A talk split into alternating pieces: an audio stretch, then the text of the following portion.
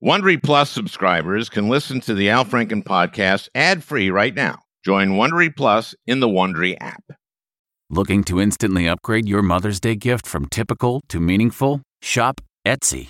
Get up to 30% off well-crafted and personalized gifts from participating shops until May 12th. This year, embrace your creative side. You know, the side your mom gave you, and shop Etsy for custom jewelry, style pieces, home decor, and extra special items she'll adore. Need something original and affordable for Mother's Day? Etsy has it. Shop until May 12th for up to 30% off gifts for mom. Terms apply. Hey, everybody. Uh, we're back after a five week break. Of course, uh, we had banked a number of terrific shows so we could air new ones each week. And, and thanks for listening. Uh, these were uh, what we call evergreen shows. We had uh, Bryan Fogel about uh, the brutal murder of Jamal Khashoggi, who's the producer of, of The Dissident. Uh, we had Adam Serwer of the Atlantic Monthly on his book, The Cruelty is the Point, which makes a very convincing case that Trump, Steve Miller, et al. were trying to tell certain people, uh, immigrants say, that um, we're going to make your life so miserable we're going to separate immigrants from their children and do nothing to keep track of them so that we can traumatize families.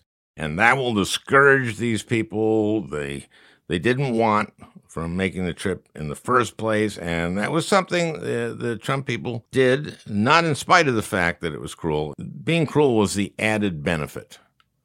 And we had Norman Lear, who, who did the opposite a lifetime of creating comedy that gave us uh, over a half century of laughter and whose point was to create joy and provoke understanding and feelings of commonality. And we had a, just a great string of shows, you know, for a change. Now, uh, Peter, uh, I don't, I don't think we'd ever put uh, more than two good shows back to back before this, uh, but uh, maybe you should take a five week break, you know, every year uh, with your boys. An unprecedented run of perfect shows. I can't believe it. Yeah, I mean, barely ever a good show, and this was five in a row. Truly amazing. And so, again, I think maybe you and your boys should uh, take a trip across the country uh, every year. Great. I'll see. I'll see you in another month and a half.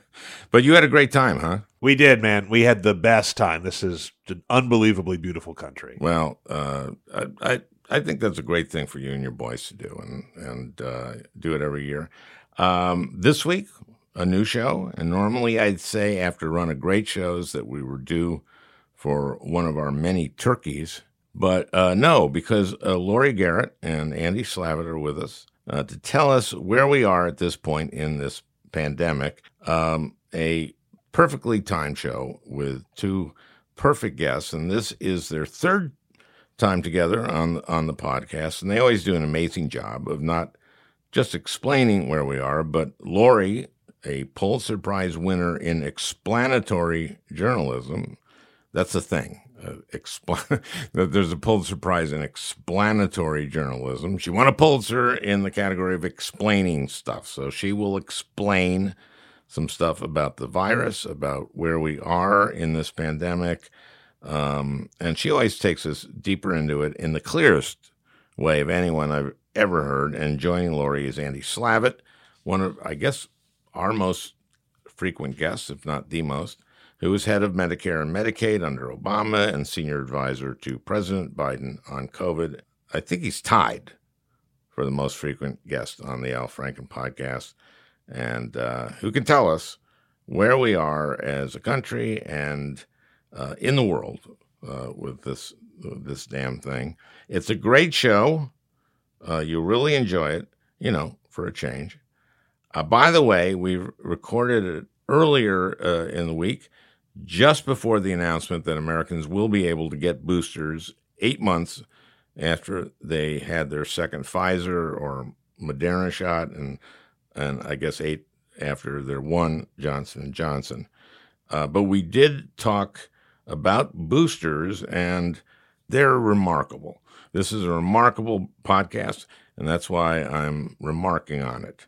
Uh, I'm, I'm going to go right to it. There's plenty of other stuff to talk about voting rights. Afghanistan. Certainly, we will get to that uh, inevitable tragedy in the very near uh, future. But for today, where we are on the COVID 19 crisis in August 21, it's a great one, you know, for a change. Do you ever feel like you're settling? For your foundation, that is. Maybelline's new Instant Age Rewind Eraser Foundation doesn't settle into fine lines and wrinkles. With SPF 20 and moisturizing Pro Vitamin B5, this foundation not only provides medium coverage and a natural finish, but also protects and nourishes your skin. And the best part? The blurring sponge tip applicator makes application a breeze. Say goodbye to cakey, uneven foundation and hello to a flawless, radiant complexion. Try our new foundation today and see the difference for yourself at amazon.com slash instant eraser foundation. Angi's list is now Angie, and we've heard a lot of theories about why. I thought it was an eco move. Fewer words, less paper. No, it was so you could say it faster. No, it's to be more iconic. Must be a tech thing. But those aren't quite right. It's because now you can compare upfront prices, book a service instantly, and even get your project handled from start to finish. Sounds easy. It is, and it makes us so much more than just a list. Get started at Angi.com. That's A N G I, or download the app today. Thank you both. Thank you both, first of all. I love having you both on. I just want to ask you where we are right now. I think everybody kind of wants to know that. We aren't where we were, you know, a month ago or two months ago. And so, where are we? Where are we? Laurie first. Laurie, where are we? The most striking things that I've noticed of late are first of all, in a single week, the first week of August, we saw a sevenfold increase in pediatric mm. uh, cases of COVID with a uh, soaring rate of pediatric admissions. And in many parts of the South, particularly in Texas, pediatric ICUs are now full, full of COVID children. Um, and as we look across the country, we're seeing, I think, just about every single jurisdiction in the nation is seeing an increase now in COVID. It's just a question of how dramatic the increase may be. And that varies with eight states representing 51% of the nation's caseload right now. Yeah, and I'm I'm guessing that those eight states don't have 51% of the population. Uh, far from it, and they, uh, no surprise, are Alabama, Arkansas, Florida, Georgia, Louisiana, Mississippi, Nevada, and Texas. But, you know, uh, I also think we're kind of at a uh, danger point here with liberals, which is, you know, not a group you usually consider dangerous. Uh, but I am seeing a really radical increase in antipathy towards the unvaccinated, uh, in a kind of judgmentalism that says, you know, fill in the blank. Uh, you know, pastor so and so told his congregation not to get vaccinated, and he's now in an ICU. And this is greeted with kind of snarky, serves him right, sort of mm-hmm. self righteous response, which is really terrible. And I think we're, you know, the degree to which we've been divided as a nation on everything else is resonating now on the whole question of masking our children for school next week or whenever your school's open and uh, vaccination or the lack thereof or the re- right to refuse. And I'm not sure what possible tactic, short of mandates, remains in the White House uh, quill at this point, because as far as I could tell, this administration has tried every single possible method of convincing people to get vaccinated. Yet we, we continue to have this very hardcore roughly 20% of America that says, uh uh-uh, uh, ain't going to do it. And I'm not sure what gets us past that. And the longer that is there, engendering uh, an ecology that is conducive to emergence of Delta Plus and whatever's going to come after Delta, on and on down the Greek alphabet of variant forms of virus. What worries me is that the antipathy and the rage from the other side is rising. So that we really could be in just a horribly difficult situation. I mean, I even just think about it right here in New York City. You look at our data and the difference between neighborhoods by zip code in terms of vaccination rate and COVID rate is very dramatic. With, in the case of New York City, where I live, Staten Island, which is mm-hmm. traditionally the Republican voting part of the city, um, heavily populated by police officers and firefighters, um, has the lowest vaccination rate in the city and the highest uh, COVID rate in the city, and a total refusal to abide by mask and uh, vaccination regulations.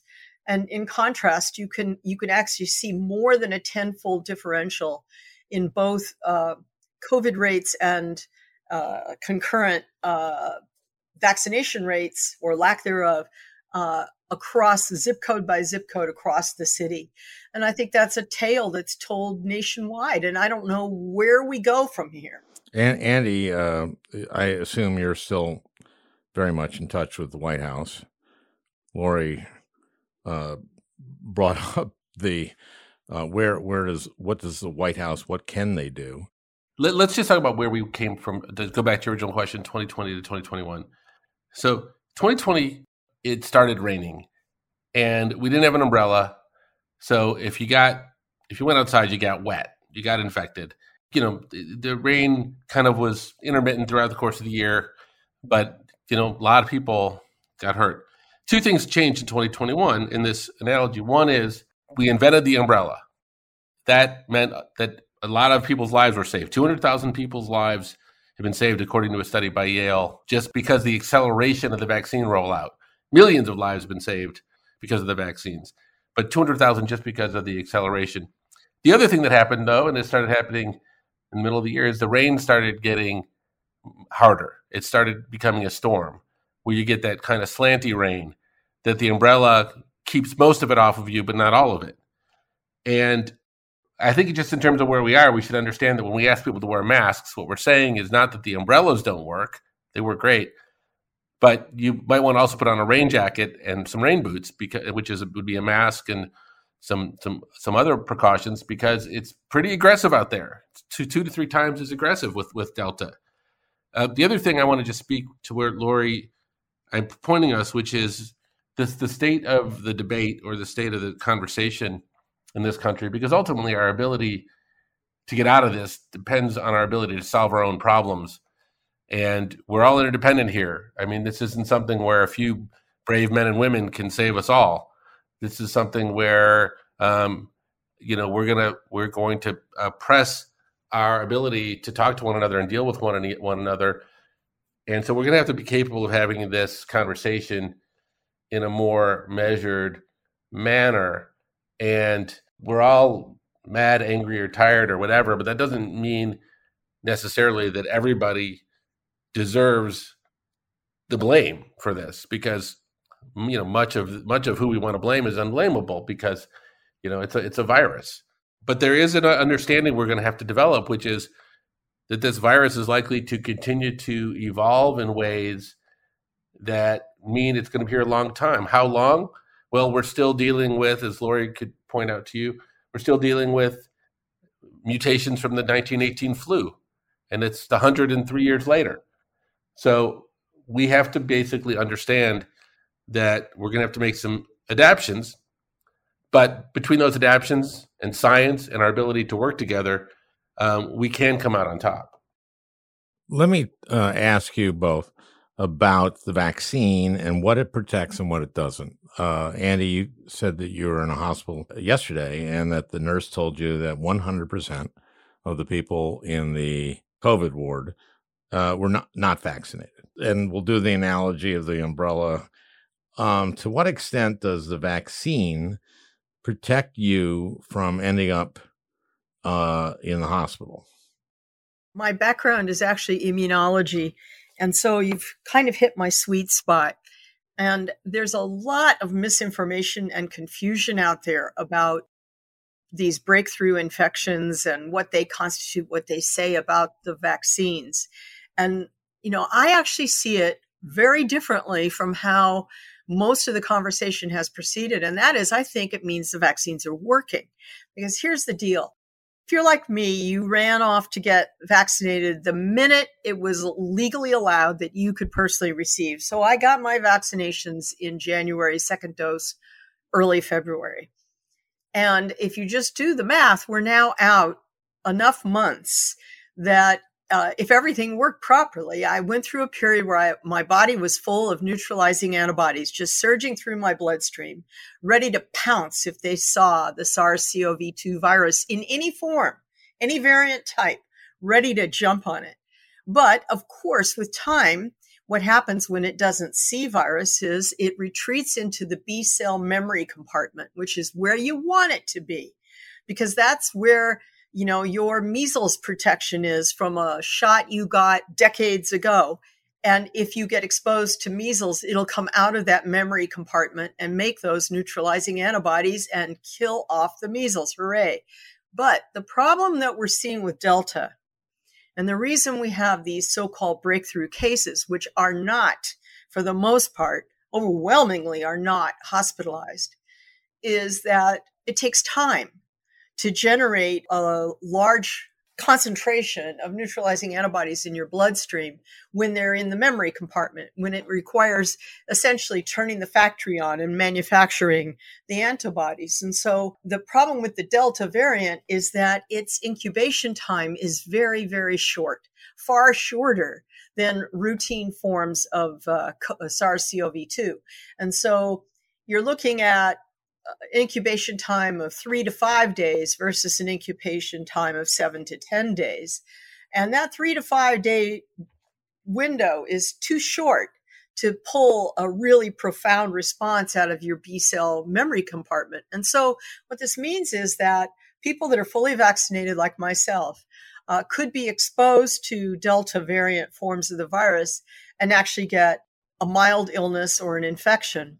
But once my memory compartment kicks in and starts cranking those viruses out, boom, I'm protected. I'm not ending up in a hospital, and I'm surely not ending up in an ICU or a ventilator or a grave. And so I think it's really important to understand this whole issue of the B cell memory component because, and unfortunately, the government folks haven't really talked about it this way. And so there's people think it means the vaccine is failing. And that is, it, it couldn't be further from the truth. It's quite the opposite. This begs the question of the booster or a booster. I know that there's uh, a booster now for uh, people are immunocompromised. Is that a correct yes technical term? Now I have hay fever. Does that count? I mean, can I get the no. booster? No, oh, because hay fever is the opposite. You have an overactive immune system. It's reacting against things that it ought to be just relaxed about. Okay, what like can I say I have to get the booster? you should you should never get a, you should never get a shot because you have hay fever. I well, let me ask you about the booster and and uh, when will that be widely available to people who aren't immunocompromised, and so that they're they're not back in the B cell memory mm-hmm. compound, the antibodies. I, am guessing Laurie's going to agree with me on this, but a mistake that I think we all made and we all own collectively, and Laurie points it out, is the problems with us being too imprecise in our in our language. So we told people you're 95% protected, but we didn't say you're 95% protected from what. Most people don't understand the difference between SARS-CoV-2, the virus, and COVID 19, the illness. And when we tell people that they're not going to get sick, they think that means that they're not going to get the virus in their bodies. But the truth is, as Laurie points out, the, the fight doesn't exist outside our bodies. It's not like a shield or a sunscreen. It's it fights. It exists in our cells, where our immune system um, is programmed to have this fight. So, li- likewise, boosters um, you know, it's another term that I think is getting thrown around and, and, and imprecise. Is it a booster if you have an insufficient immune system and you need three doses instead of two? A lot of people are arguing that's not really a booster. Is it a booster if you need an annual shot? Um, well, you know, or is it a or is a boost just taking your first shot and boosting it with a second shot? So, I mean, I'm now's a weird time to become start to become a stickler for words here but I realize we're failing to educate the public in an intelligent way, and people are smart enough to understand it if we just talk using the right words. And I know that I haven't always done that. Now, to answer your question, after being pedantic as hell for, for two minutes, mm-hmm. is I think we will see that people who are over 65, my, my prediction, will not go into, very likely not go into the late fall and winter without having received a third shot. And I think we'll start with people who work in healthcare settings and people in nursing homes. But I think we will, as they're doing in Israel, they started by making it available to people over 60. They've since moved to over 50. I don't know if we'll end up going that far, but we'll end up, and, and this is where I'd love Laurie's opinion.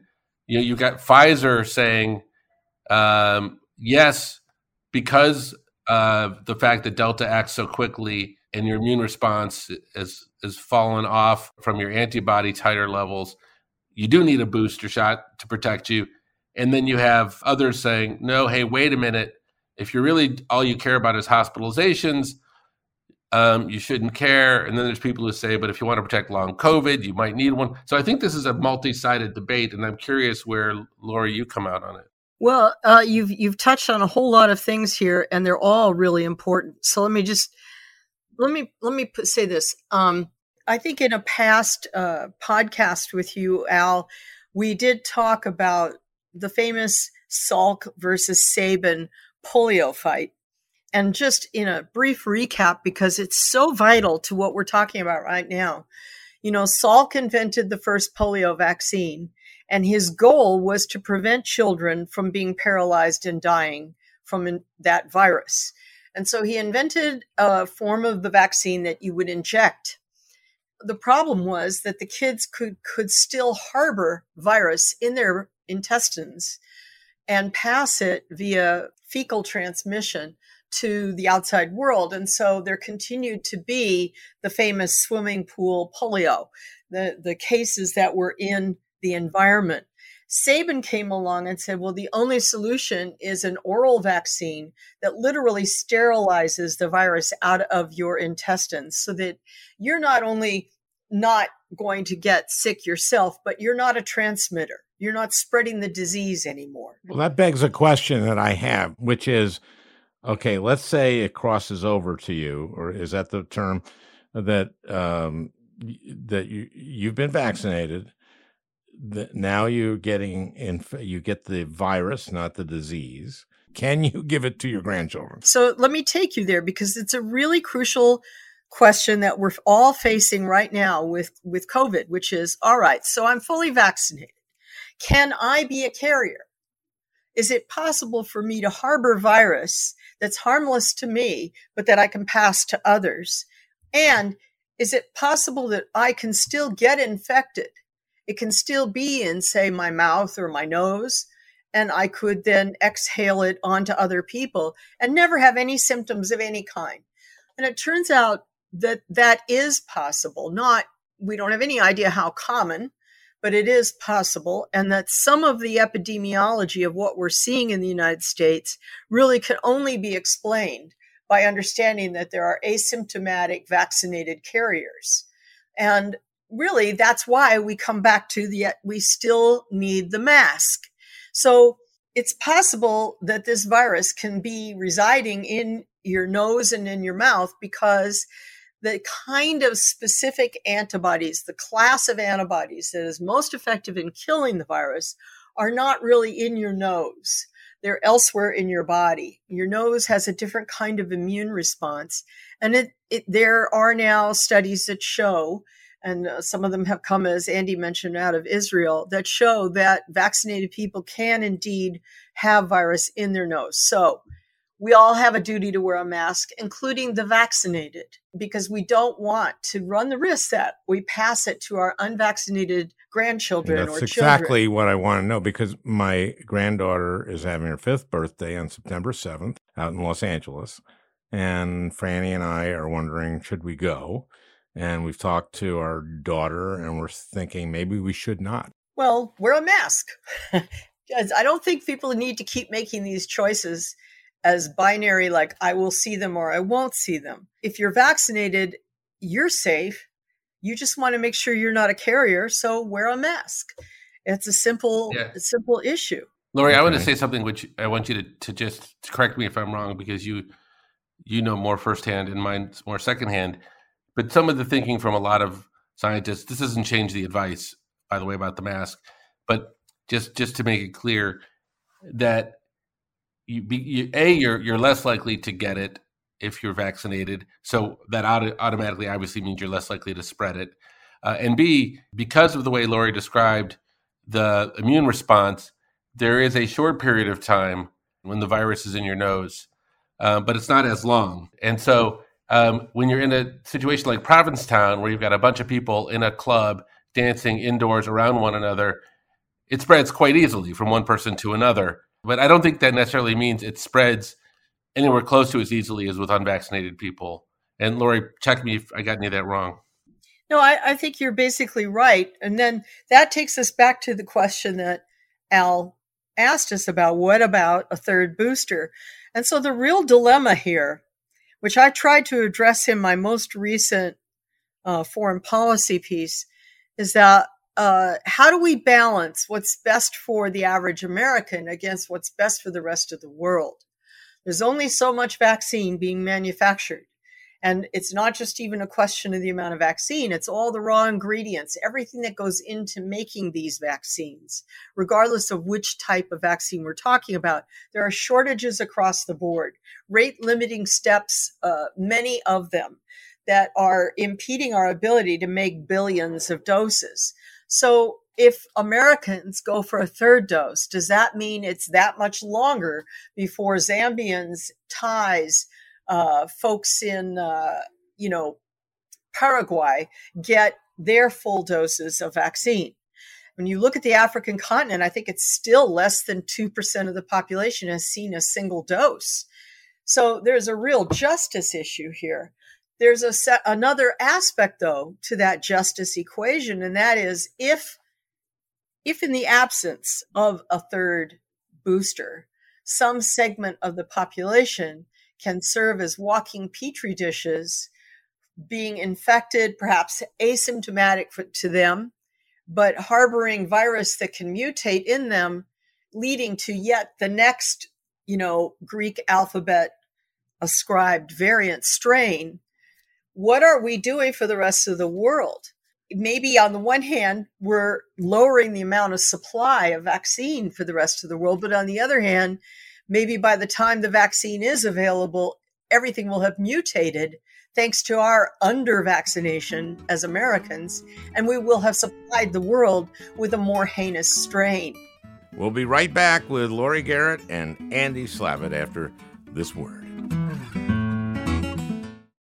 Achieving a gorgeous grin from home isn't a total mystery with Byte clear aligners. Just don't be surprised if all of your sleuthing friends start asking, What's your secret? Begin by ordering your at home impression kit today for only $14.95. Byte clear aligners are doctor directed and delivered to your door. Treatment costs thousands less than braces. Plus, they offer flexible financing, accept eligible insurance, and you can pay with your HSA FSA. Get 80% off your impression kit when you use code WONDERY at Byte.com. That's B-Y-T-E dot com. Start your confidence journey today with Byte.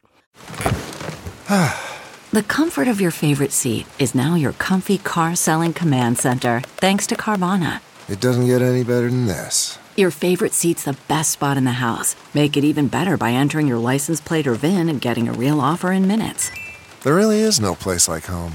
And speaking of home, Carvana will pick up your car from yours after you finalize your offer. Visit Carvana.com or download the app and sell your car from your comfy place. We're back with Andy Slavitt and Laurie Garrett.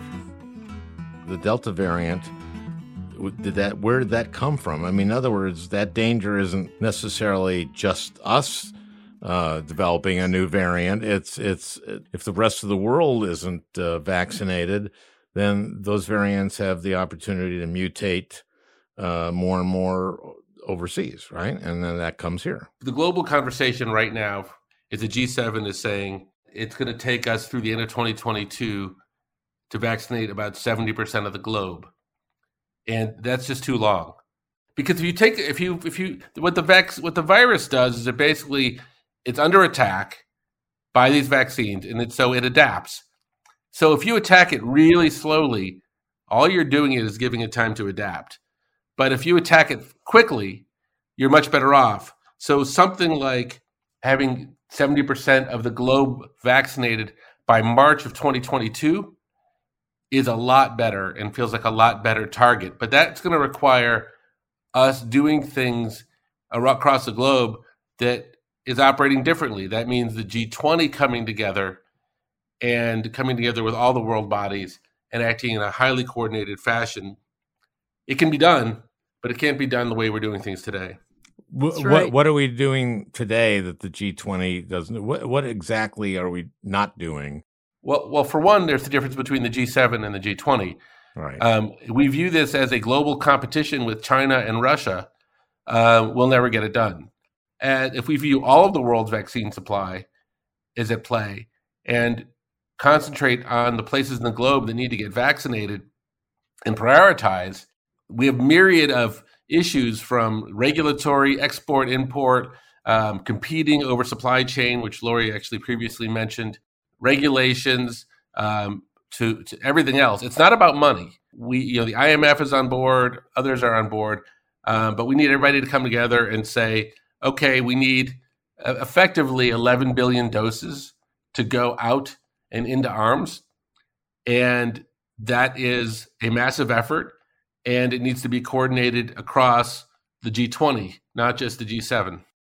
You know, in Ebola, we led a global effort, right? And instead, Trump gave it to the states.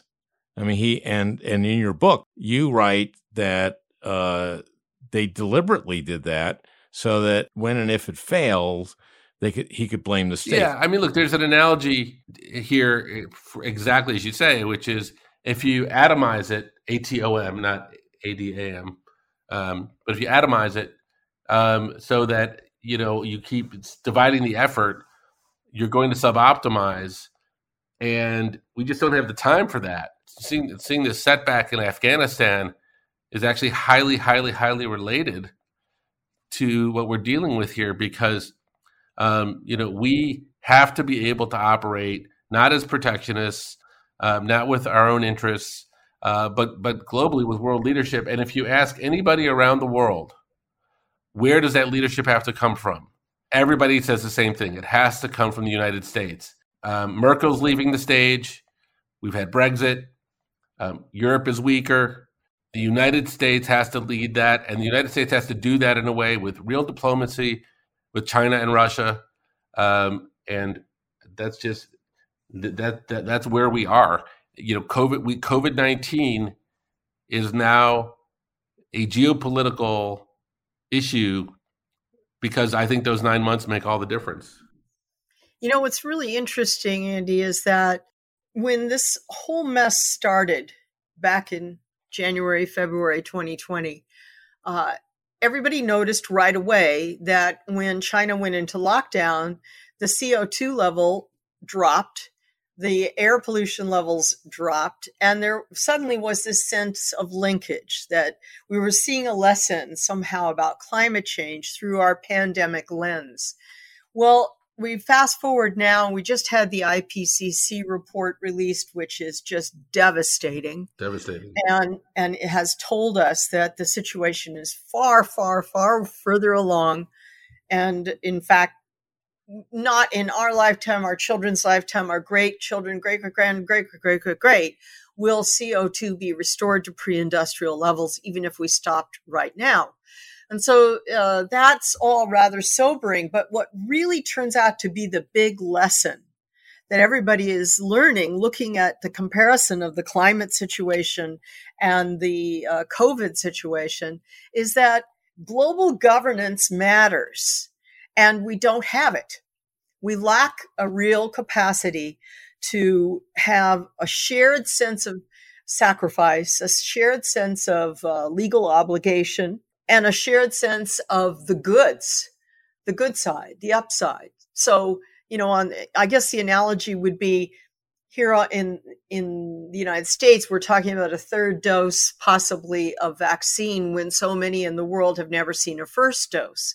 Similarly, here in the United States, the hottest stock trades are all the electric vehicle related products and cars, whether it's Tesla or a Ford battery or whatever it may be.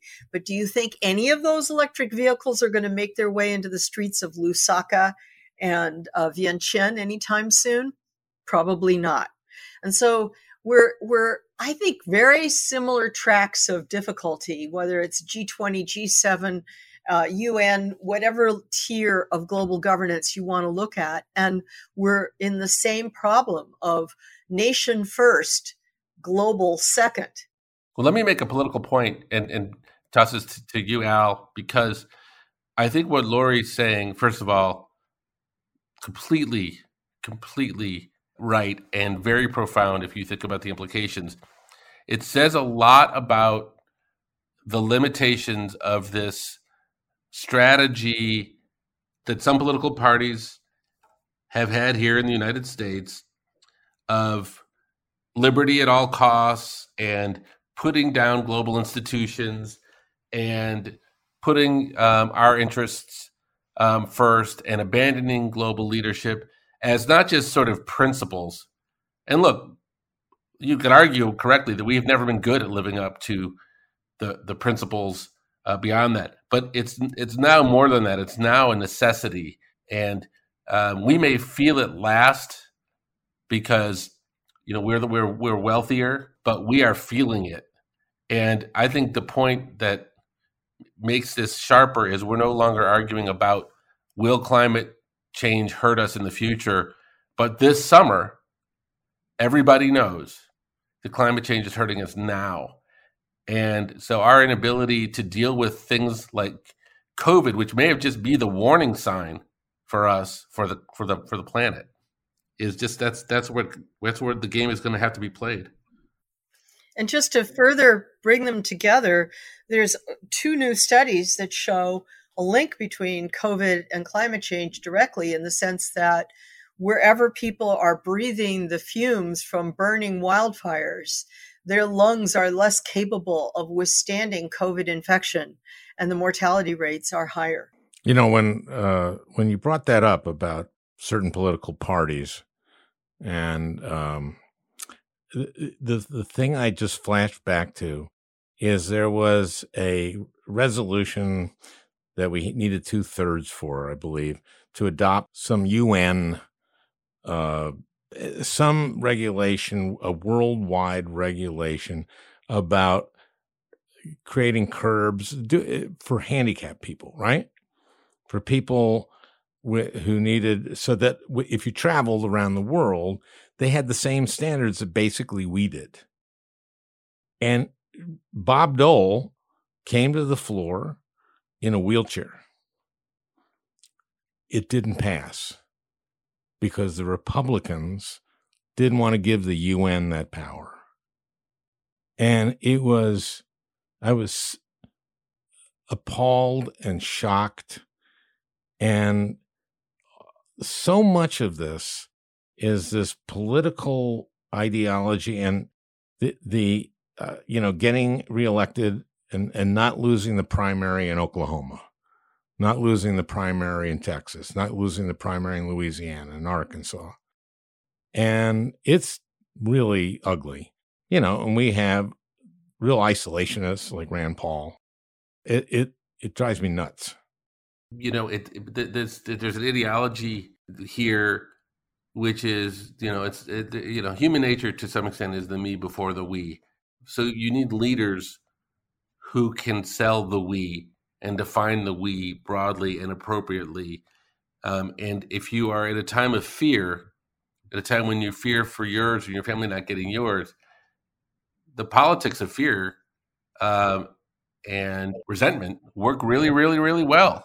It's really, really easy. It's harder for you to do what you did, Al, which is go out and appeal to people's decency um, than the people you you tended to run against who were out there appealing to people's kind of carnal interests. Yeah, I mean, you were talking about getting this uh, 70% of the world inoculated. we don't have 70% of this country, do we? No. And and w- what we're seeing is that general inoculations are going down for kids as well, partly because people were less likely to pay doctor visits during the COVID lockdowns, and partly because the anti vaccine sentiments are resonating larger than just talking about COVID. And we're seeing a kind of bizarre alliance forming between the likes of Robert F. Kennedy Jr. and his sort of organic foods inspired opposition to vaccines, sort of, you know, what is the healthiest kind of Marin County hello kind of approach, and the Proud Boys and the evangelical right wing, uh, forming this bizarre alliance that now find you know today there is a cardinal in Wisconsin who's fighting for his life on a ventilator. That cardinal had specifically named the COVID vaccine as a source of evil and told his Catholic followers that they should never agree to be vaccinated. He had opposed um, most aspects of the Biden administration's fight to tackle COVID. But of course, he acquired the disease himself and is now in critical condition. And you know, back to what I said earlier, I, I, tweeted about this, and some liberals responded snidely, you know, it serves him right, and, and this and that about the Catholic Church. And that's not the correct response. The correct response is how can we overcome these uh, seemingly intransigent misunderstandings, misbeliefs, dogmatically driven, you know, uh, opposition to essential public health you know, the other thing to talk about is that across the nation, people who are practitioners of public health are quitting the profession because they've been attacked so viciously. They've been uh, threatened, their lives threatened. They've seen their pay cut by governments that don't like to restrict people's uh, ability to walk around without a mask and so on. And uh, we're seeing them attacked. It's the messenger being attacked for trying to get you to save your life. Laurie, I just got to push back on one thing you said. Mm. Do you know the percentage of Marin County residents that are vaccinated? I don't know the latest. I just know historically they were 94%. 94%. Oh, really? I, I, was oh, kind okay. of going to say that because there's Marin no, County no, is a very there's affluent. There's no, it's tempting to create this false equivalence. And I totally agree with you about the snarkiness and that people get what they deserve. But it is not it is by and large not the case that, except for some um, really gross examples, that people on the left are not getting vaccinated. Oh, but but I was referring to Marin because historically, for I know, no, but I think that's a bit of all a, of that. They were among the worst, as like Vashon Island off of Seattle. Yeah, they're a bit, but they it's a bit of a highest... meme. It's a bit of a meme, and I just want to. I don't live in Marin County, so I'm not defending anybody that I know, but I'm telling you, it's it's one of the highest vaccinated counties in the country when it comes to COVID. That's great. I'm really happy to hear that.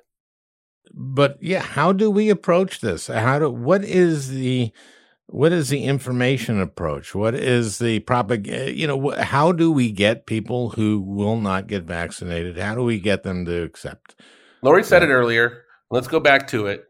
Let's talk about it, and it's and it's vaccine requirements. Very simply speaking, there's people who are vaccinated, there's people who are unvaccinated, and there's people who can't get protection because they're either immunocompromised or because they're under 12. And all you're saying when you're saying you're going to re- require people to be vaccinated to go to work, go to college, um, enter a sports arena, or enter a bar is that the third group matters too. And if people who say, I don't want to get vaccinated or I don't want to get regular testing to show that I'm negative, fine. You don't have to go to the bar. You don't have to go to this particular office space. You don't have to go to this particular place. But for employers and schools and venues and localities to say, hey, demonstrate you're vaccinated or show us a negative test or don't come in is a very reasonable thing to do. And I think it's going to be commonplace. There's 25 million Americans who say that if they needed to get vaccinated in order to show to go to work or to go to hang out in crowds, they would get vaccinated without objection. That would take us from 72% to about 80% I won't say overnight, but relatively speaking, in one fell swoop. So that's where I've been spending my energy and attention is on getting employers and others to take collective action, like Walmart has, like Google has, like Tyson's Foods has, uh, to essentially say, "Sorry, if you want to be here, you need you need to keep this place safe." Amen. Amen. Okay, we solved that, or at least. ah, phew. Uh, yeah, I'm I'm going on tour, which I'm a little nervous about. Uh, but we're requiring people to be vaccinated, you know, to enter the theater. That is great. Yeah. That is great. Well, uh, or if you're not vaccinated, we will vaccinate you and put you in a plexiglass booth in the back row of the balcony. Also good. I mean, they'll, look, they'll enjoy the show. It's the, it is. there are loud voices. Yes, this has to be done respectfully. Respectfully, yes, we have to respect people's individual rights, of course, but it is not controversial. I mean, it is controversial in some parts, but but there is a consensus, a broad consensus, that there is a role for vaccine requirements, and there is a limitation, as we're learning, to individual liberties, or you know, or, or, or left to our own devices, we'll all just basically sit home, emit carbons, and spread COVID. It, uh, it is it is true that, that obviously if you're not vaccinated and the more people the more people that aren't vaccinated the more people that will get infected and the more chance the virus has to mutate and that is really dangerous for everybody uh, everybody here and everybody on the planet so there you know what all this is reminding me of is you have you guys ever heard of a early 20th century writer American named Paul de Kruif? No. He was a staff writer for the New Yorker back in the 1920s. And he wrote a book that became a huge seller called Microbes and Man. And it was, you well, know, no wonder you know this book. Yes. It was early days of understanding germ theory, but he was basically saying, you know, we can, it's now within our power to not have children die of preventable diseases. We have, we understand what they are now. We can conquer them. And he, you know, made a hero out of uh, the folks, the leadership of the Rockefeller University back in the day. So he really, he, he totally believed all of this was possible. And then as we went into the Great Depression, he saw that even when vaccines were invented, even when there was a diphtheria um, antitoxin that could save children's lives before there was a vaccine. Um, that things things weren't implemented except for the wealthier kids, and that for poor children, particularly those that were immigrants living in the tenements um, across the northeastern cities, the solutions were not available. And he became deeply cynical and wrote a book that was sarcastically titled "Why Keep Them Alive." but we are constantly fighting those two sides of the exact same problem over and over and over again. We have a technology, we have the capacity to control disease, and yet it's not equitably distributed or it's actively resisted by, you know, a subset of the population. And we end up with the why keep them alive question. Well, I mean, the, the populations that aren't getting vaccinated. Let me ask you about this. You know, we've had historically the Tuskegee uh, experiment keeps getting referred to. Uh, what are the percentages in Black communities?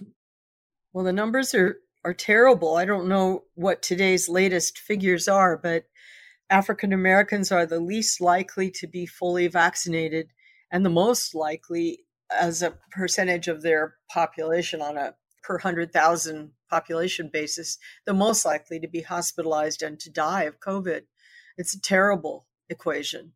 And I know, I mean, Andy should talk about this, but there have been a lot of really uh, innovative efforts in this administration to try and reach key leaders within the African American community, whether they're religious or pop stars or who, whatever role they play, sports stars, to try and get change in the perspective. But boy, you know, we're we're confronting decades and you know 200 plus years of reason for distrust of government and distrust of the healthcare system in that community.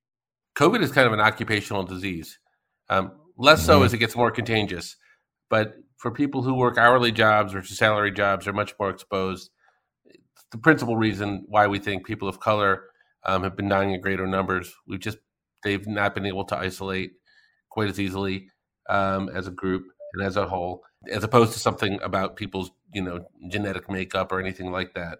And then you know you add to that that people of color have of not just from Tuskegee but day in and day out have a much a broader set of reasons to distrust the medical system and have been abused by the medical system and don't have access to the medical system. And then there's a couple phenomena that uh, other people who either study it more closely or live in the African American community could describe better than I could, which is that there are some cultural things that are causing young males uh, to push back against getting vaccinated. That is a real problem and a real challenge. Um, that it's not macho to get vaccinated and, and things things of that nature that are developing. And then, of course, everybody, you know, every community is sub- subject to misinformation. Black communities, no exception you know the the White House has an Office of Health Equity. It's the first Office of Health Equity ever out of come out of a White House. It's led by um, some remarkable people. It's got a remarkable group of participants. They are daily in contact on the ground with people in, in, in the communities, trying to listen and understand how to solve these problems. Um, you can't solve them if you don't understand them, and they have to all be solved locally with people that are trusted in the local community.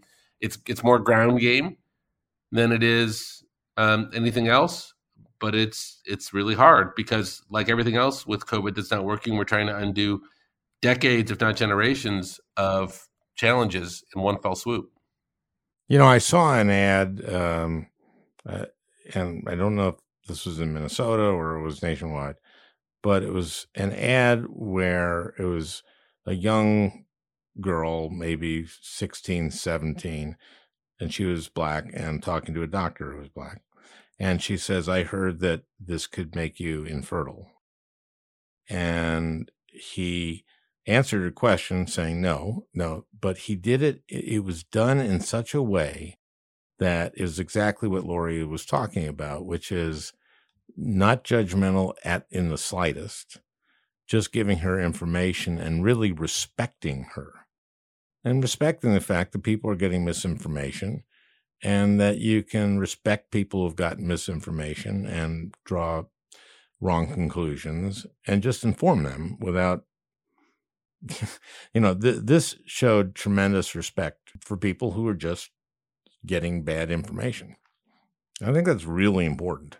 I don't think we get out of this catastrophe either as a nation or as a world population if we can't figure out how to um, actually care about the survival of another human being and to concretely understand that our actions affect the livelihood of another individual, whether that's, you know, switching from a fossil fuel burning vehicle to an EV to reduce our CO2 footprint, or it's wearing a mask, such a tremendous inconvenience putting a mask on in order to enter a supermarket or showing respect for the waiter who comes to your table and has to wear a mask is required in his job to do so, uh, but may not be really adequately protected if you're not vaccinated. So I, I, we have to figure out a way. You know, I keep feeling like whatever happened to the days when people believed in things like uh, the United Way, the community chest, the Boy Scouts, the Girl Scouts, all the things that were about uh, community uh, contribution, community action, and recognizing that your actions affected dozens or hundreds of other people and you had a responsibility. It's really striking to me that the social responsibility aspect of both mask wearing and willingness to take a vaccine often takes a back seat to a very personal argument. Do you wear a mask to protect yourself? Do you get a vaccine to protect yourself? But the real issue for me is am I wearing a mask to protect others in case maybe despite my vaccine, I'm harboring virus unknowingly in my nose? And do I get vaccinated so that I'm protecting everybody around me, not just myself? You know, when you say what happened, What happened was Rush Limbaugh. What happened was Fox News. What happened is uh, social media. Um, what happened are people who are exploiting those things. And uh, that's why it's hard not to be mad at some people. I hear the Beatles singing in my head. All you need is love. Wah, wah, wah, wah, wah. And, I know and I the think, song, Laurie. it, was so, it was so it was so sweet. Yeah. And you look back and it seems so gosh, isn't that just so hokey? Well, whatever happened to that? It's gone. Can you do that again, Laurie? um, you, look, if if if the world, you know, how like you know how the the all of the sci-fi movies show the world ending with some major catastrophe, and then there's a small team of brilliant people that are there to save the world.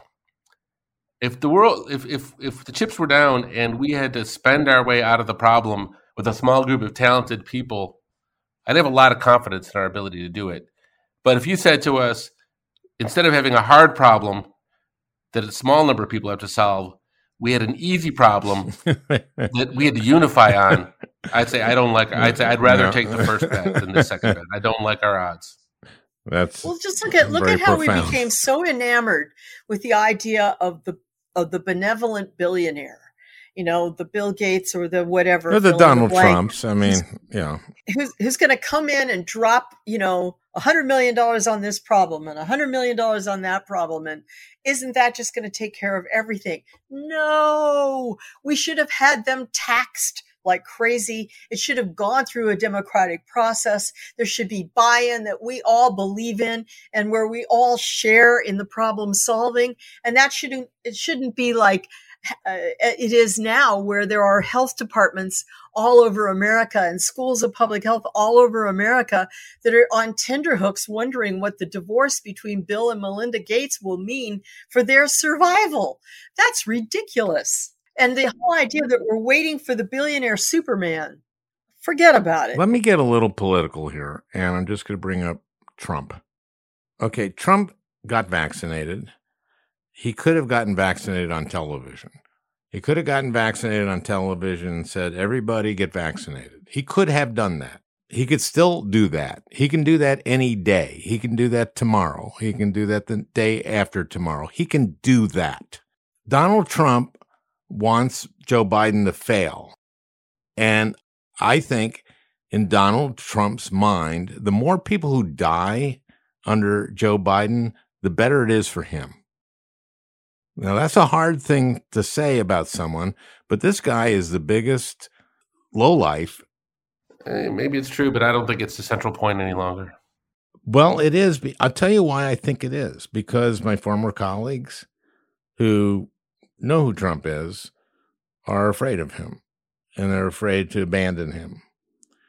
And so they don't publicly say the election wasn't stolen. So they don't they they add to this division. They allow it to happen. Yeah, but look, he's a spokesperson for 25% of this country that wants to go back to a day when if you're black or you're female, uh, you could be seen but not heard.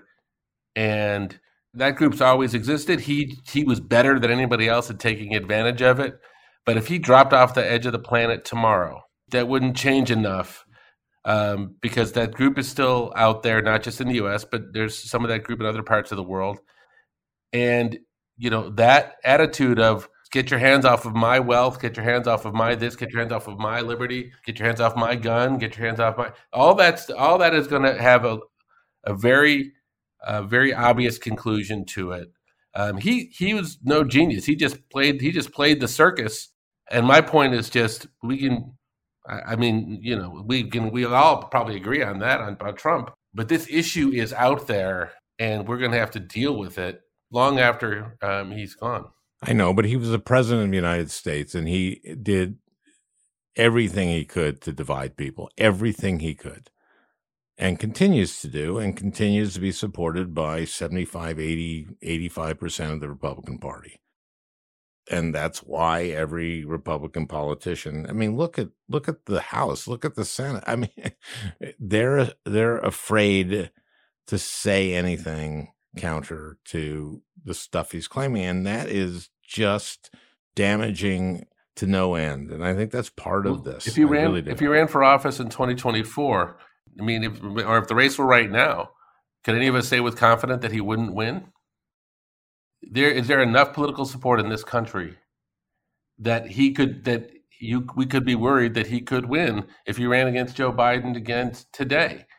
And if the answer is yes, then I think the problem is both Trump and much deeper than Trump.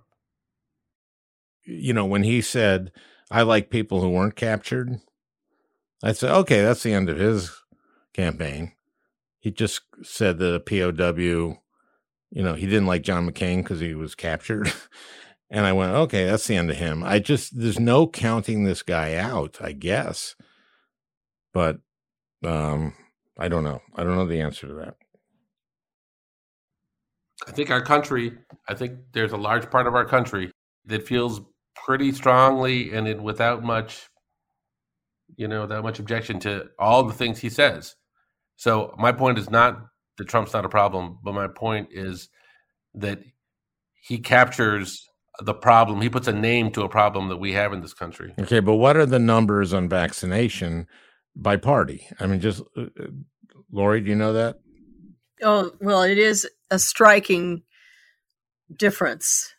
Overwhelmingly, Democrats are vaccinated, favor vaccination, um, and they're more, much more likely to support the idea that there should be some mag, uh, mandates associated with vaccination, especially for employment and for schools. And in contrast, Republicans are far less likely to be vaccinated, to support masks, and so on. So everything has indeed divided, um, you know, red and blue. But I don't, I, I don't think we gain a lot by finding ourselves just endlessly mired in that repeating cycle of debate. It's it's almost like ceding the ground to them and saying, okay, that's legitimate debate. Let's let's talk about our party platform and our position.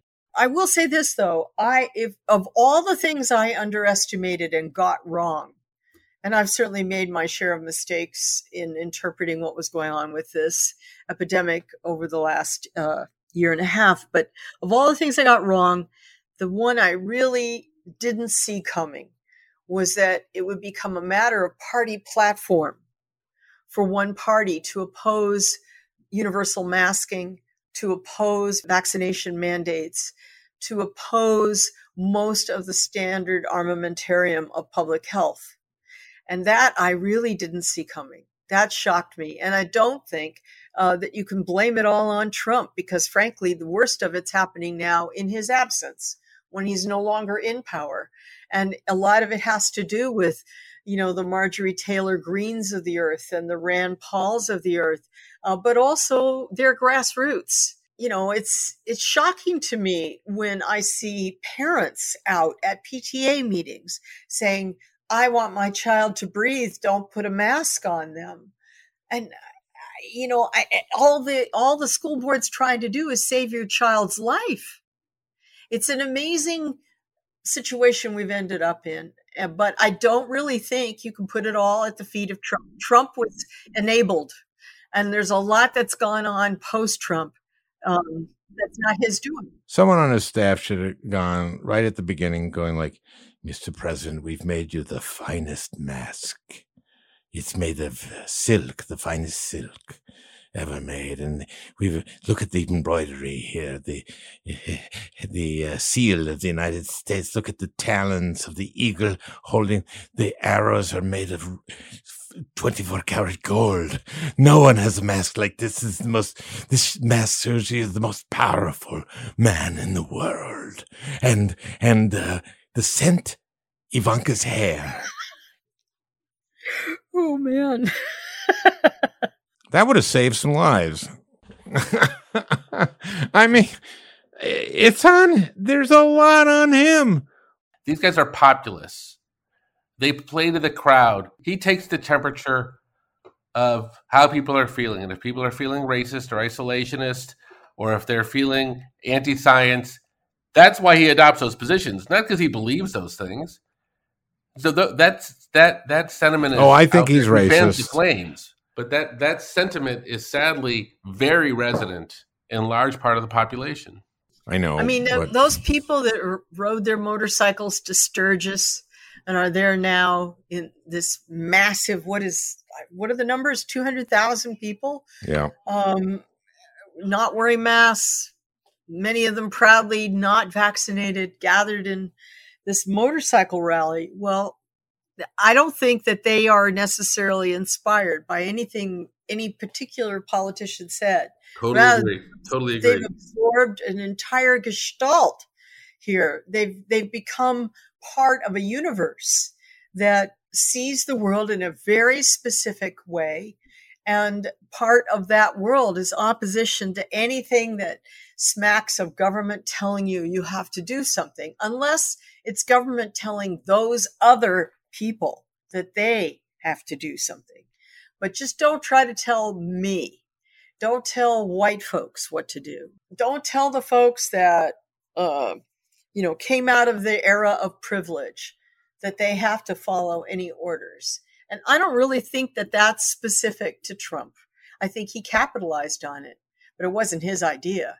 It existed long before he was on the political scene, and it'll exist long after he's off the political scene. No, but I mean, it's eh, he could have he could have done he could have easily just said get the vaccine and we wouldn't wouldn't exactly be here right now. It, it's actually at these tough moments that, that you really need um, to reflect on the, optimism, the optimism and things that we have. We have all the tools. You know, this this mRNA platform is dynamite. The even if the virus mutates, mm-hmm. um, the, the the platform can continue to keep up with to it counter and stay ahead yeah. of it. So much of what we have in our lives um, will not be uprooted by this. This will become a manageable challenge for most of us. Uh, we we have to be good people. We have to recognize that there are people who are not um, so easily protected, and we have to look out for them. And some of those people exist in this country, and some are people around the globe. But we have the capabilities now. I mean, we have the umbrella, we have the rain jacket, we have it all, uh, and um, we all can protect ourselves. The question we need to ask ourselves is: Are we willing to protect one another? And if we are, I like our I like where we'll end up. When when are when are kids going to get be able to get the shot? Well, kids under 12, 5 to twelve, it's going to be a couple. It's going to be it's going to be some months yet. The FDA is saying probably early 2022. Uh, we'll see if they can push that up. Obviously, the concerns, the safety concerns with children, uh, run run a long, long list that are different from the concerns for adults. So there are different things you need to look for. You know, you have to remember there are a lot of drugs that act quite differently in the body of a child versus the body of an adult. And of course, Ritalin is the classic one where it's exactly opposite effect, uh, child versus an adult. So we need to be very careful and be sure that we're looking at the right parameters to determine the health of a child. And I just remind everybody, you know, Andy just said how great the mRNA platforms have turned out to be, which is true. I mean, really exciting and soon coming our way will be mRNA platform vaccines relevant to a whole host of other diseases, including various types of cancer. And so, you know, we are on this amazing trajectory with the mRNA platform. Uh, but we also need to, you know, recall that uh, we didn't really know when all of this started what to test for, and we still don't really have an agreement on what are the so-called correlates of immunity. What specifically do we measure to say you are immune to this disease or you are capable of fighting off this disease? What what proves that in the individual? We approved based on lowered hospitalization rates and lower death rates, which was that 95% figure, 98%, depending on which vaccine you're talking about. Now we're going to want to come up with something that proves that it stops infection in children. I think that's going to be a very high bar. It's a different bar. Uh, thank you guys. Thank you both. We're good to do this again. We should do it periodically. I mean, uh, I know until it goes away. Which it's not going to do. That's what I meant. So There, there's there's very few people who know more than Laurie, um, so it's awesome to be just listening to you. Oh God, you're the one that was in the government. and and, uh, everyone knows that anyone in the government really knows an incredible amount. Yeah, exactly. Yeah. Uh, thank you guys. Just really, uh, uh, I can't tell you how much I value these. So um, uh, stay safe. Thanks, Al. Thank you, Laurie. Uh, thanks, Andy. Thanks, guys. Well, I, I hope you enjoyed uh, listening. That beautiful music is by Leo Kottke, the great Leo Kottke. I want to thank Peter Ogburn for producing this podcast. We'll talk again next week.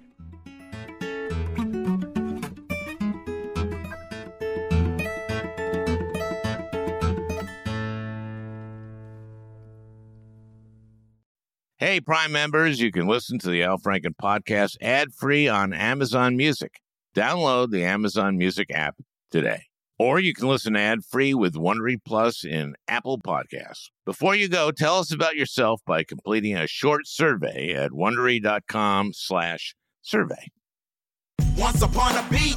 Remember those stories and fables that would capture your imagination and you couldn't wait to see how they would unfold? And now, when you read them as an adult, you think some of these old tales could use a fresh spin. We have a perfect podcast to bring you the stories you remember, remix, and reimagine for the kids in your life today. Join me, DJ and my trusty turntable, Baby Scratch, as we spin up new tales in the New Kids and Family podcast, Once Upon a Beat.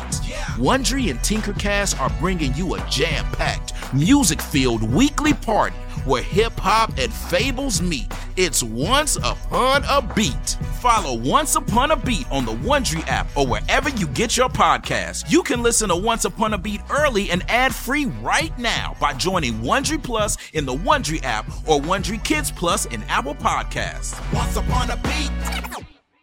The early 2000s was a wild time for reality TV. There seemed to be an endless supply of shows that delivered entertainment for us, but trauma for children. I'm Misha Brown, the host of Wondery's podcast, The Big Flop. Each week on The Big Flop, comedians join me to chronicle the biggest pop culture fails of all time and try to answer the age old question who thought this was a good idea?